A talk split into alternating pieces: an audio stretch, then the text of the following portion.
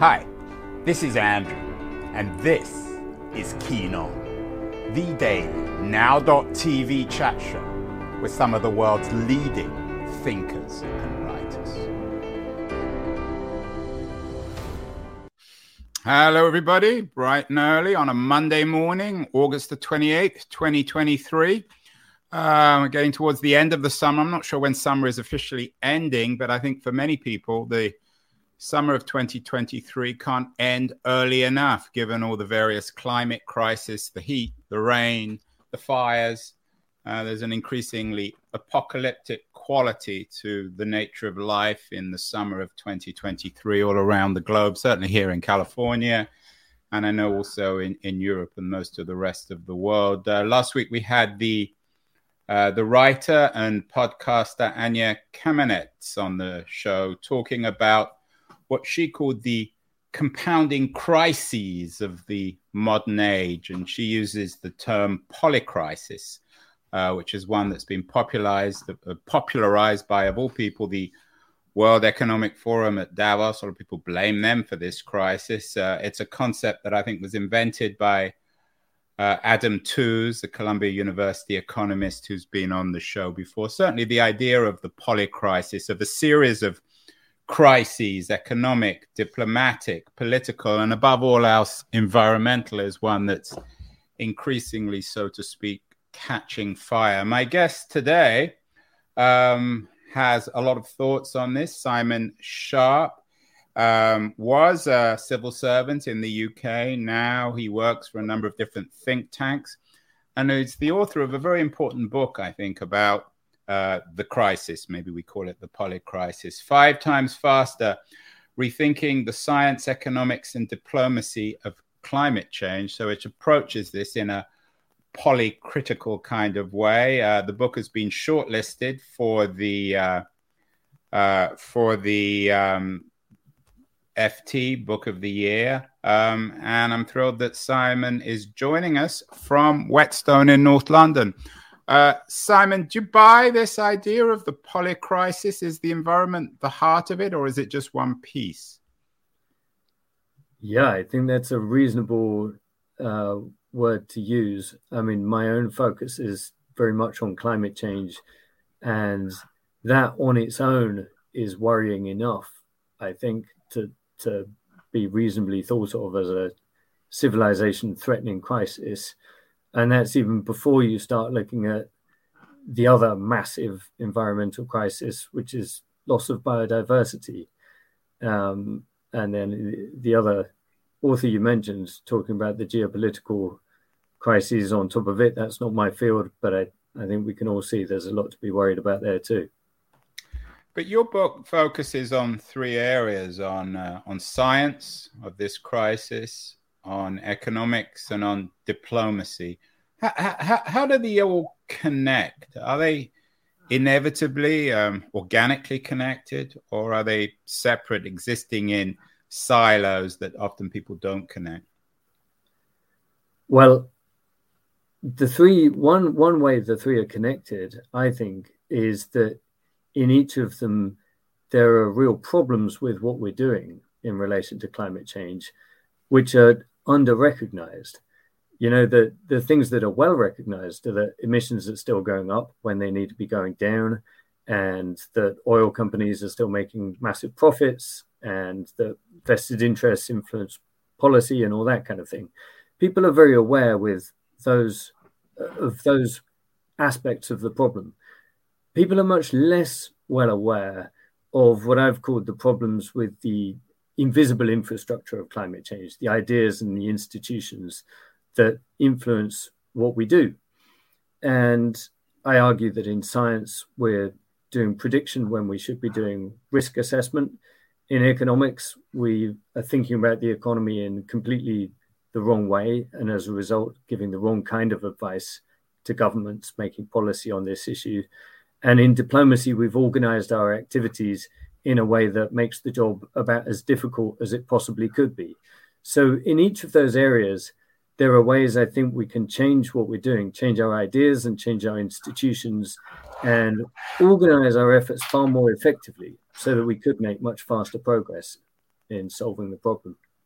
What I want to get to the fixes because that's the core of your book. But before we get there, Simon, it still seems to me I've had so many guests on the show, all giving me different takes on where we're at, counting down perhaps the minutes to midnight. In your view, in August 2023, what is the crisis? Is it existential?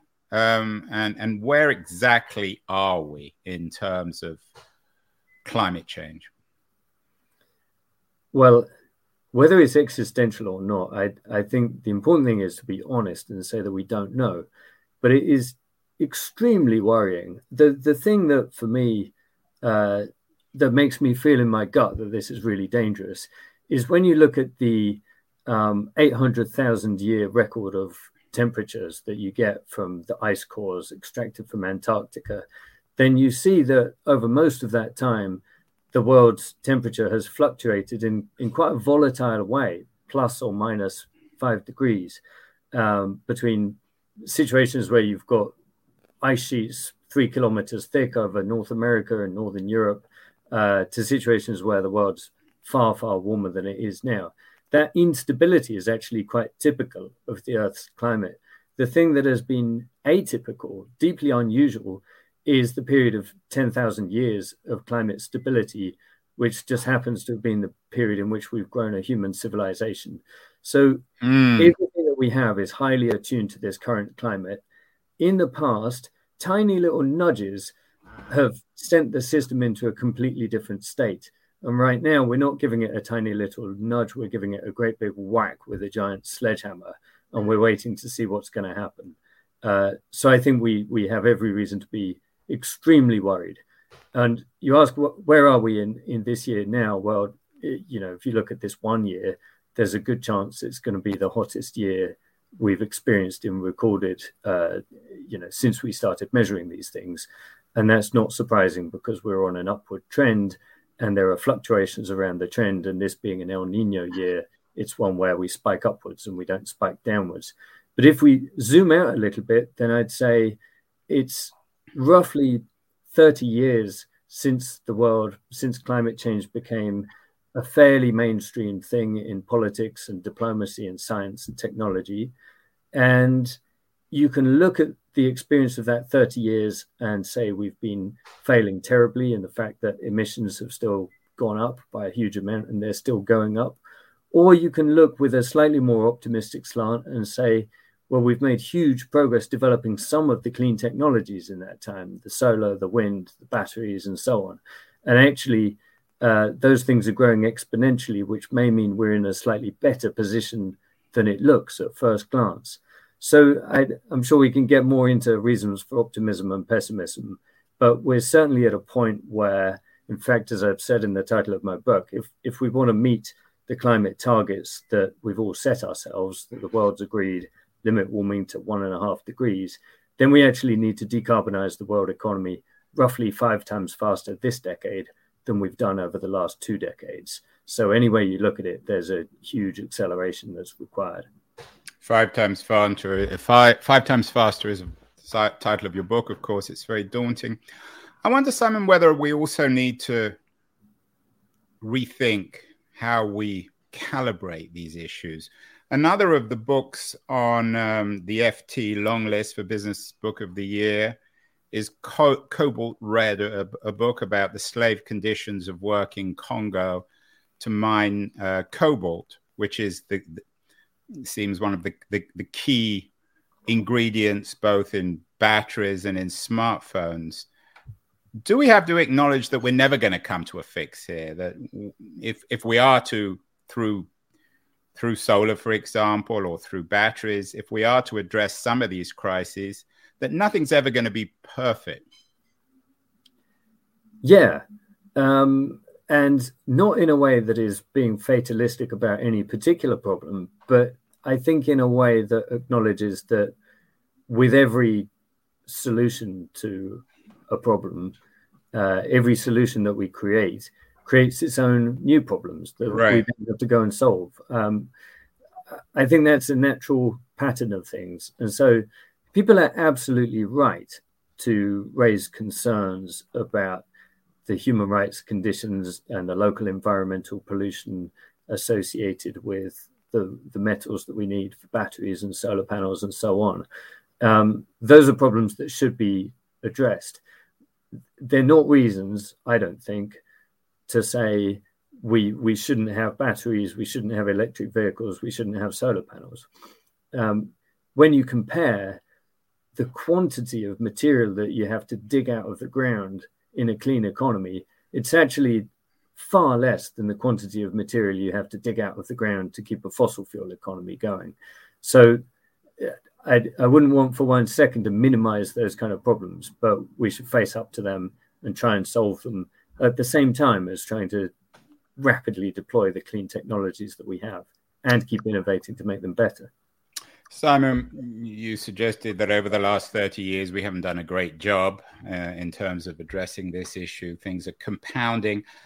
Around 30 years ago, there was a very influential book came out um, called Future Shock by Alvin Toffler, which talked about the role of speed in our modern economy. It was mainly focused, I think, on communications technology. But I wonder whether the role of speed, and perhaps in, in terms of your new book, the uh, Five Times Faster, speed is, is central both in fixes and problems, isn't it? Everything's simply speeding up for better or worse. Well, when you have a, a technology transition, a change in technology, then what often happens is it looks very slow to begin with. And then at some later point, it suddenly seems to be very fast.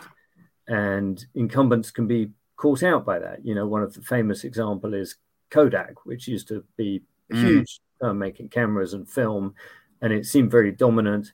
And those electronic cameras seemed like a nice novelty, but they're very expensive and not very reliable. And suddenly one day they're all over the place, and Kodak's gone bust. And actually, that's that's not uh, an unusual example. That is the usual way of things.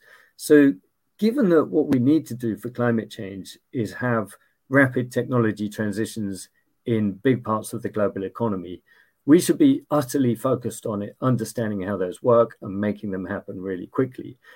The, the interesting thing is, we have a, a form of economics where time almost doesn't exist. You know, one of the world's most famous climate change economists is a guy called Nick Stern. And he, he wrote a paper called Public Economics as if Time Matters. And you've got to think that's a very strange title for a paper. Of, of course, time matters. Why would he write a paper and call it that? And the reason is we actually have a form of economics where time barely exists. You treat it as if the economy is static and not changing. Yeah, and you that, don't treat time as a commodity in, in, in the economic equation. No, and, and you don't value speed. So we're really ignorant of dynamics. And you know, when you uh, when you work with systems thinking, then you contrast two very different forms of dynamic. You have reinforcing feedbacks that are self-amplifying processes, and you have balancing feedbacks, which are self-limiting processes. And if you're trying to change something and change it quickly, then you definitely want to get some of those reinforcing feedbacks on your side and strengthen them. Now, the standard economics that we have uh, ignores these dynamics. They're, they're not even part of its vocabulary, whereas they ought to be absolutely central to what we're trying to do. And there is a new school of economics, sort of donut economics, which is attempting to, to, to rethink this. We've had a number of shows about that too. Yeah, there's there's more and more. Uh, there's there's what you could very reasonably call a paradigm shift in economics, which is beginning to take place, and it's moving away from the idea that the economy is a system in equilibrium, uh, which my Oxford English Dictionary of Economics defines as a situation in which nobody has any reason to change their actions so that the status quo can continue. Uh, now that that's a very weird idea when you come to think about it. If you're a business, when have you ever faced a situation where you had no reason at all to change your actions? Um, that's that's an assumption that is there not because anybody ever observed the economy and saw that that's how it was working. It's there because it made some maths equations easy to solve during the 1870s. And that's not really a very good reason to keep it. What we're moving to is an understanding of the economy as a dynamic system, a complex adaptive system, one where it's a poly system. I mean, if we have a poly crisis, then the fix needs to also be poly in one way or the other. Well, there's a difference between understanding how something works and deciding what you should do. And of course, those those two things are very closely related. But first, you have to try and understand how something works. And I, I often say the way we've been understanding the economy is imagine if you were a weather forecaster and you had a weather model that could only predict a calm and sunny day. Uh, that's what it would tell you it would be every day. It wouldn't have much chance of predicting a thunderstorm. And that's a bit what our understanding of it. And relying on weathermen, I'm not sure is smart. We don't need to, to quote a famous song, we don't need a weatherman to tell us which way the wind blows these days. The, the, subtitle of your book is Rethinking the Science, Economics, and Diplomacy of Climate Change. In terms of speed, and I want to come to speed after the break, um, do we need to speed up our thinking in itself, Simon, or do we need to perhaps slow it down? Neither. We just need to get it right. I think the the worst thing to do would be to think we're doing everything the right way and we just need to try harder and and speed it up. Um, you know, I, I, mentioned in the book my my local coffee shop has a nice sign on the wall saying, uh, you know, coffee helps you do stupid things faster and with more energy. Uh, that's where we're at risk of mm. doing. And I, I think we have to act more intelligently instead. We have to understand how we can focus our efforts so that we get much faster progress for the same amount of political will and for the same amount of social concern without imagining that we're going to have much better political leaders or or necessarily a, a huge moral revolution where we all become better people at some point within the next five years. Yeah, I don't think I don't think that's going to happen, Simon. Um, we are talking with Simon Sharpe, the author of Five Times Faster Rethinking the Science, Economics, and Diplomacy of Climate Change It's been longlisted for the Financial Times Book of the Year. Uh, I'm going to take a short break now. Just remind uh, viewers and listeners of our sponsor, Liberties, a quarterly journal of culture and politics, uh, which is an excellent new publication. Um, I'm going to run a short ad and then we'll be back with Simon Sharpe talking more concretely about how indeed we can rethink science, economics, and diplomacy uh, in, in, in the age of our crisis of climate change. So don't go away, anyone. We'll be back in about 30 seconds. Beyond the news, the noise, there is nuance, insight.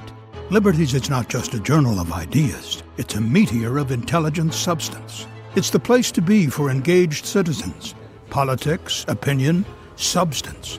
Liberties is a triumph for freedom of thought, a quarterly of urgency, of cultural exploration of intellectual delight, of immaculate prose. It's invaluable. Subscribe now or find Liberties at your favorite bookseller.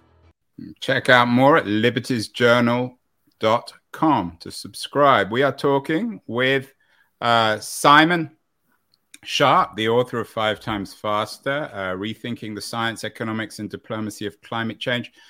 Simon, let's get into some details. Let's let's get to the let's begin with rethinking science. You touched on this at the beginning, but how do we need to rethink it in our age of the crisis of climate change? Yeah, well, I've got to be uh, clear that I'm not saying we should rethink all of it. Um, the only reason we know what we do about climate change is thanks to scientists um, doing an amazing amount of good work. The problem is that a great deal of the climate science and the climate information that is produced and communicated to governments is done in the form of prediction, whereas something that we really need is risk assessment. The difference between the two is prediction tells you first what's most likely to happen, and then second, it, it looks at whether that really matters to anything you care about. Risk assessment looks at those things the opposite way around. It asks first, what's the worst that could happen in relation to things we care about? And then, second, how likely is that to happen? And if you're a government figuring out do we do anything on climate change? How much do we do? You're having to weigh that up against many different competing priorities and concerns.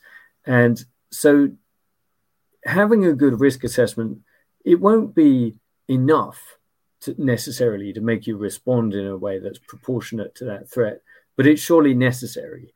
If you don't think there's a massive risk there, then there's no reason why you would have a strong response, given all the political difficulties there will be.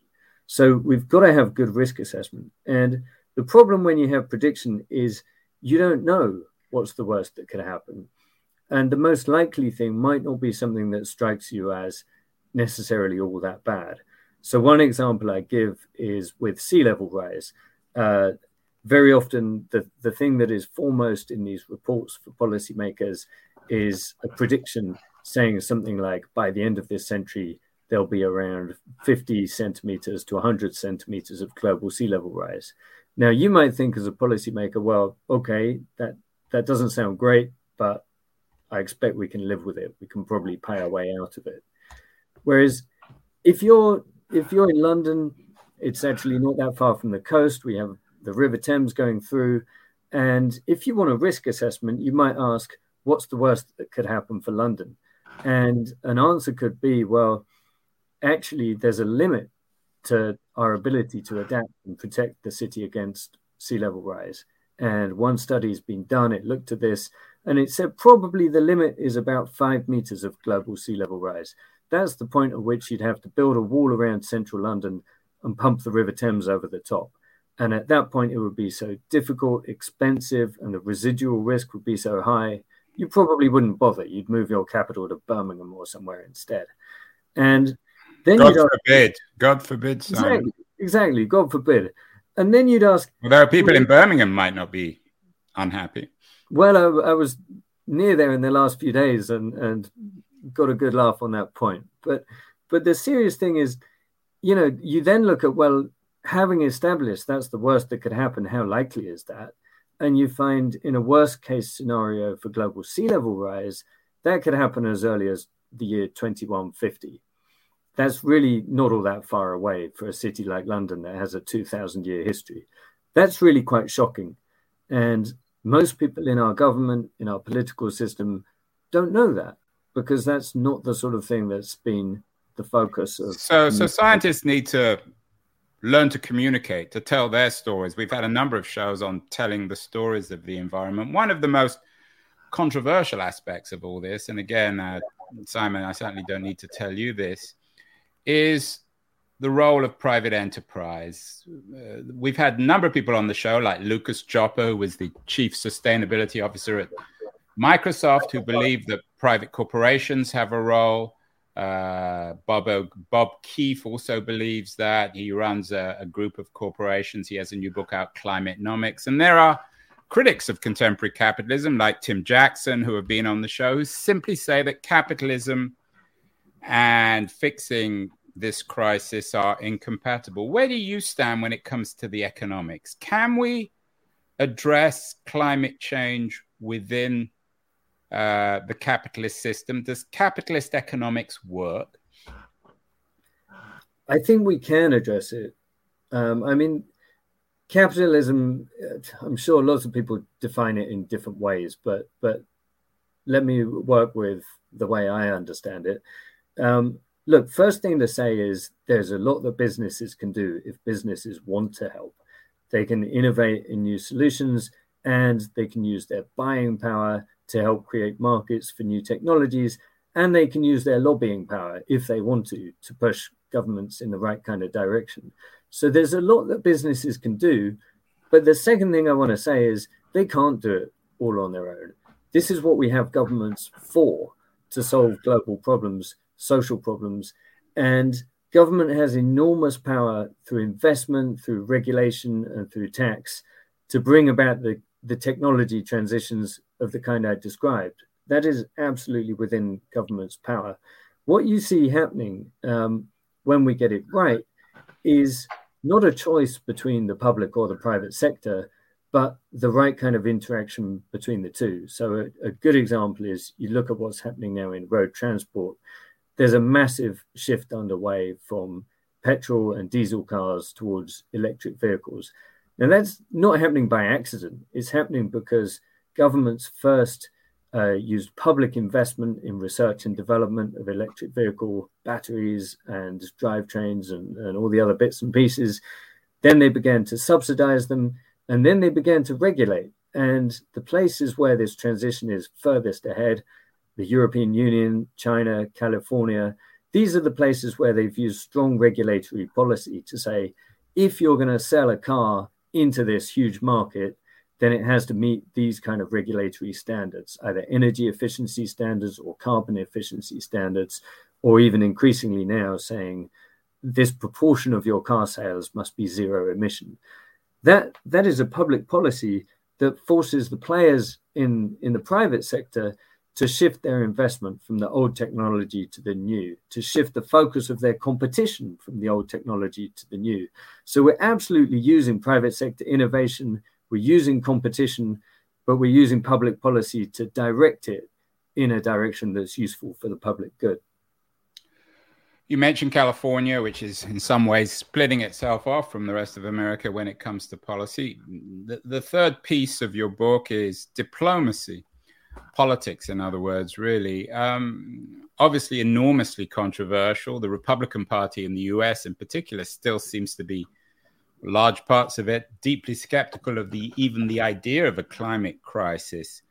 Um, we've done a number of shows on the politics of all this. We had one guest, Chris Goodall, um, whose book, um, What We Need to Do Now, in some ways similar to yours, talks about transforming this into a centrist issue, taking the politics out. In, in the United States, in particular, people associate the crisis with the left. What's your take on this, on the, the diplomatic political angle of climate change? Well, the politics of it in every country are different. Um, and in the US, I think there's you know, there's extreme polarization. Um, it, it's different in every country. The crucial thing for the diplomacy, I think, is not to see each country as just one entity with one set of interests. You have to understand that each country is a complex beast with many competing interests. And naturally, in these technology transitions that we need to get emissions out of the global economy, in regard to each of those transitions, there will be people battling for it and against it in every country. And so the role of climate change diplomacy should be to try to make it easy for those who are on the side of making the transition happen, make it easier for them to succeed. And I argue that so far we haven't done a very good job of that. We've structured diplomacy in a way that is far too broad. It's been, for the last 30 years, it's really been centrally focused on peer pressure around countries' economy wide emissions targets. And there's almost nothing at stake there. There's no interest brought into the into play except for the interest in avoiding dangerous climate change. And we've seen that that's not a strong enough interest to make diplomacy effective. What you find with diplomacy generally is to make it useful, you have to break it down to a, a manageable scope my, I think the best example of this from a different field is just to think about war and peace. When is diplomacy uh, aimed at conflict resolution ever helpful?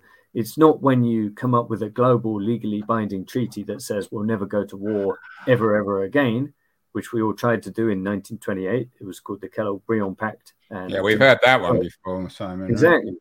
Right? Um, whereas, you know, Northern Ireland Peace Treaty, reasonably successful many other examples of place specific, problem specific peace treaties. They've been successful. So, for climate change, to make it manageable, you've got to break it down to the different emitting sectors. Recognize that the power sector is completely different from buildings, and steel is different from shipping, agriculture is different from aviation. Each of those is a different kind of problem, uh, different technologies, different kind of international connections, different countries that are most influential. Once you start breaking it down like that, you see in any of these sectors, you can have an agreement that speaks to different interests interests in energy security or in cheap energy, um, you know, in interest in food security, interest in low cost transport. These are the different kinds of things you bring onto the table when you have sector specific agreements. So I'm arguing that's that's very much where we need to shift our focus. Simon, to end, uh, you argue in the book that um, science is pulling its punches, diplomacy is picking the wrong battles, and economics has been fighting for the other side. To, to end, perhaps you might note one thing that can be done within the next year or two to address this in each sector in diplomacy, in science, and in economics, which is doable, realistic, that can get us in the, at least in the right direction in terms of your broader argument in five times faster, and what people who are listening and watching can actually do to help this. Well, I'd say one of the very best things that can be done is use buying power to increase the market for clean technologies. The reason that's so powerful is it's one of the things that sets off the reinforcing feedbacks I was talking about earlier. When you create a market for a new technology, it scales up. You get learning by doing, you get economies of scale. In other words, the more of it you make, the better it becomes and the cheaper it becomes. And more so, in other words, get your EV and get solar energy for your house, and, it, and it's a virtuous cycle. So the good thing about buying power, if if you ask for one thing that can be done, I give that because you can do it at the individual level, you can do it at the organizational level, and you can do it at the national level. And public procurement is massively powerful in creating and growing markets for clean technologies. When you get to the diplomacy as well, Imagine and, just to be clear, then we all have uh, we have no excuses. We can all do that. People often come up with excuses saying oh, it won't make any difference, but you're saying it does collectively. It does, but I'm also saying that if if you're thinking individually about what can you do, I, I'm actually not saying it's about eliminating your carbon footprint because that's an idea that was popular popularized by an oil company. The most important thing you can do individually is understand what's your own point of leverage what's the thing that you can change, uh, the systemic change that you can contribute to better than most people can. And that's that's a highly individual thing, but that's what I'd encourage people to think about. And then finally, on the uh, on the science and the diplomacy side, what can be done in the short term? On the science, uh, a very simple thing is to understand uh, in, in any different aspect of climate change what's the worst that could happen and how likely is that and I think any scientist can do that kind of a study. Um, on the diplomacy, what I'd say is for all of those NGOs out there and anybody that wants to put pressure on governments, challenge them in how they're working with each other. You know, the US might have some great policies on decarbonizing steel, but challenge the US government to say, how is it working with China on that? Because if they're not working together, that global sector is not going to change.